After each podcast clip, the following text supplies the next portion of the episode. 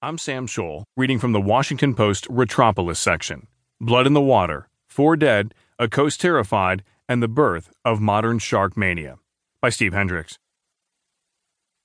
The shark mania that grips the country each summer began July 1, 1916, when a young stockbroker from Philadelphia headed into the surf at Beach Haven, New Jersey. Before then, there wasn't much fear about attacks from the deep among the innocents at the Jersey shore.